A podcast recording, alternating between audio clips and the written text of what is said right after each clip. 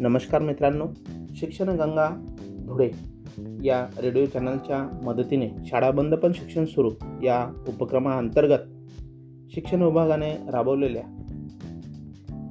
या उपक्रमामुळे आपल्याला घरी बसल्या बसल्या अनेक महत्त्वपूर्ण घटकांचा अभ्यास करायला मिळतोय. मनोरंजनातून शिक्षण हा यामागचा एक महत्त्वपूर्ण महत्त्वाचा उद्देश आपल्याला सांगता येईल.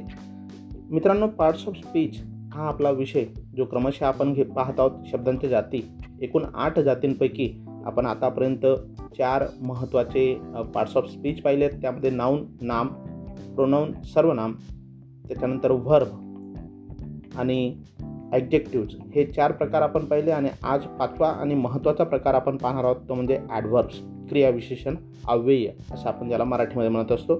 सुरुवातीला त्याची व्याख्या आपण समजून घेणार आहोत. क्रियापदाबद्दल विशेष माहिती सांगणाऱ्या श अवयवांना आपण क्रियाविशेषण अव्यय म्हणजेच ॲडवर्ब्स असं म्हणतो. क्रियापदाबद्दल विशेष माहिती सांगणाऱ्या अव्ययांना आपण ॲडवर्ब्स म्हणत असतो.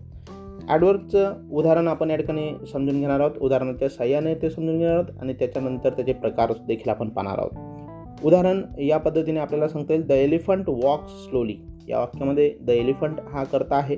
वॉक्स हे क्रियापद आहे आणि स्लोली हे क्रियाविशेषण म्हणजेच ज्याला आपण ॲडव्हर्ब म्हणत असतो. तर या ठिकाणी हत्ती कसा चालत आहे तर हळुवारपणे वरील वाक्यामध्ये स्लोली हा जो शब्द आहे हा क्रियाविशेषणाचं कार्य करतोय. कारण हत्तीचं चालणं वॉक्स हे जे क्रियापद आहे त्याच्याबद्दल तो अधिक माहिती सांगतोय. जे आपण व्याख्येमध्ये पाहिलं की क्रियापदाबद्दल अधिक माहिती सांगणाऱ्या शब्दाला आपण क्रियाविशेषण म्हणत असतो. म्हणजेच तो हत्ती कसा चालतोय असं जर आपण प्रश्न विचारला तर त्याचं उत्तर आपल्याला नक्कीच स्लोली हे मिळेल. दुसरं एक उदाहरण आहे हॉर्स रन्स फास्ट घोडा जलद धावतो. तर रन्स हे क्रियापद आहे आणि त्याच्याबद्दल अधिक माहिती सांगण्यासाठी फास्ट हे क्रियाविशेषण या ठिकाणी वापरलेलं आहे. म्हणजेच ॲडवर वापरलेलं आहे. याच्यासाठी महत्त्वाच्या टीप आपल्याला सांगता येतील. विशेषणांना एल वाय प्रत्यय लावून ॲडवर्ब तयार होतं. फॉर एक्झाम्पल जे आपण वरच्या उदाहरणामध्ये पाहिलं स्लो त्याला एल वाय प्रत्यय लावलं. स्लोली हे विशेषण तयार झालं. दुसरं हॅप्पी हॅप्पीला आपण शेवटच्या वायचा लोप करून आणि त्याच्यानंतर एल वाय जोडत असतो. Happily careful carefully. म्हणजे विशेषणाला एल लागलं तर त्यापासून ॲडव्हर्ब क्रियाविशेषण तयार होत असतं. आणि दुसरा नियम जो या नियमाला अपवाद ज्याला म्हणता येईल काही क्रियाविशेषणं जी आहेत ॲडव्हर्ब्स ही वेगळ्या प्रकारे असतात. For example good well fast fast hard hard. तर यांना एल लागलेला नसतो. काही असे अपवादात्मक विशेषणंसुद्धा आहेत. त्यानंतर महत्त्वाचा जो मुद्दा आहे काइंड्स ऑफ ॲडव्हर्ब क्रियाविशेषण अवयांचे प्रकार. याच्यामध्ये पहिला आणि महत्त्वाचा जो प्रकार आहे ॲडवर्स ऑफ टाईम कालवाचक क्रियाविशेषण. या शब्दामध्येच त्याचा अर्थ आपल्याला पाहायला मिळतो.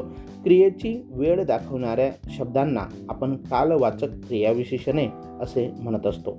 मग क्रियेची वेळ जे शब्द दाखवतात त्यांना आपण ॲडव्हर्स ऑफ टाईम म्हणतो. फॉर एक्झाम्पल मग याच्यामध्ये वेळेशी संबंधित शब्द असतात. येस्टरडे काल टुडे आज टुमारो लेट अर्ली नाऊ हे जे शब्द आहेत जे वेळ दर्शवतात त्यांना आपण ॲडवर्स ऑफ टाईममध्ये त्यांना मोळू शकतो किंवा त्यांच्यावरून सांगू शकतो. का हे ॲडवर्स ऑफ टाईमची शब्द कालवाचक क्रियाविशेषण आहेत असं आपण सांगू शकतो.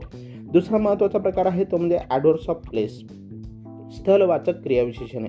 क्रियेचे स्थळ दाखवणाऱ्या शब्दांना आपण स्थलवाचक क्रियाविशेषण असं म्हणतो.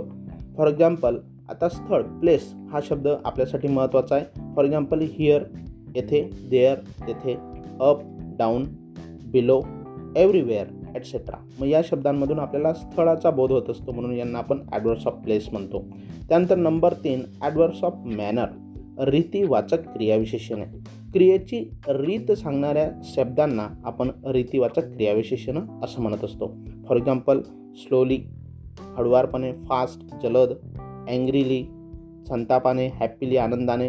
तर हे ॲडवर्स ऑफ मॅनरची उदाहरणं आहेत.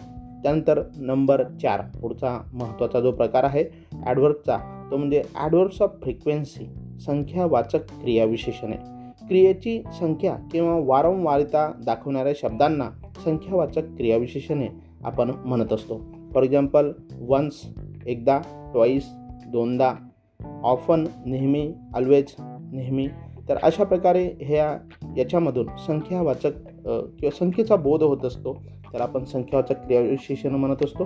त्याच्यानंतर पाचवा आणि महत्त्वाचा जो प्रकार आहे नेक्स्ट तो म्हणजे ॲडव्हर्स ऑफ डिग्री परिमाणवाचक क्रियाविशेषणे क्रियेचे परिमाण प्रमाण दाखवणाऱ्या शब्दांना आपण परिमाणवाचक क्रियाविशेषणे असं म्हणत असतो. फॉर एक्झाम्पल क्वाईट शांत व्हेरी खूपच ऑलमोस्ट आणि फुल्ली हे जे शब्द आहेत हे या ठिकाणी परिमाण दाखवण्याचं कार्य करतात. परिमाणाशी ते संबंधित आहेत म्हणून यांना आपण ॲडव्हर्स ऑफ डिग्री असं म्हणत असतो. मला वाटतं विद्यार्थी मित्रांनो आजच्या या ऑडिओ क्लिपच्या सहाय्याने आपल्याला पार्ट्स ऑफ स्पीचमधला ॲडव्हर्स आणि काइंड्स ऑफ ॲडव्हर्स हा टॉपिक चांगल्या प्रकारे समजला असेल.